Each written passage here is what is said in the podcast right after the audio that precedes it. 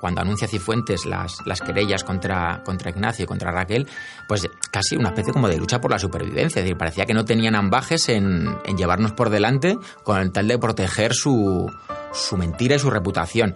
La redacción estaba muy implicada, muy volcada y además muy solidaria. ¿no? Cualquier persona que podía encontrar algún detalle que, que reforzara nuestras informaciones, eh, te avisaban, te llamaban.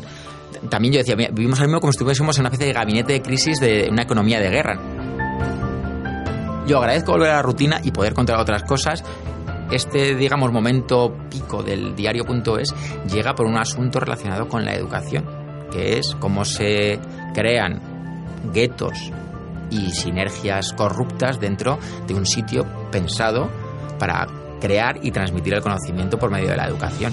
Esa connivencia lo que ha dado ha sido este bombazo informativo porque alguien quiso tener un título de manera fraudulenta, ni más ni menos. Pues yo lo recuerdo súper emocionante. Ellos estaban súper metidos y súper agobiados. Y yo sí que recuerdo que, que cuando volvía decía, jo, pues me he encontrado no compañeras y me han dado la enhorabuena, me han dicho que súper bien. O, oye, pues jo, los alumnos están súper agradecidos. Recuerdo en la, en la uni, por ejemplo, chavalas súper jóvenes que les decías que eras del diario y se les encendían los ojos, flipaban. Remarco la generosidad de Raquel que involucró a toda la redacción en este tema, eh, un trabajo conjunto de muchísima gente, yo creo que firmó muchísima gente, más toda la gente que está en mesa currando, la verdad es que brutal. Y la vuelta, pues al principio cuesta un poco, ¿no? Volver a- al ritmo real de nuestro trabajo.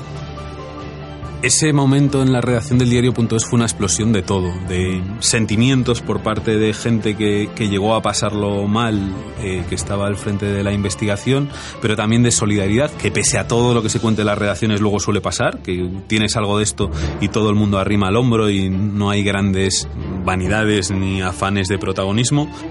Y luego con alguna indignación dentro al ver responsables públicos que cobran dinero público mentir descaradamente sobre cosas que esa redacción sabía que, que eran absolutamente ciertas.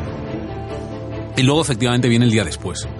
Y el día después lo que suele pasar es que cualquier eh, historia o, o noticia o medio exclusiva que antes te parecía tremendo, dices, "Uf, pues esto no vale mucho, ¿no? Y ha- habría gente que supongo que tendría la, tentación de pensar que íbamos a dar un escándalo como el de Cifuentes cada, cada día.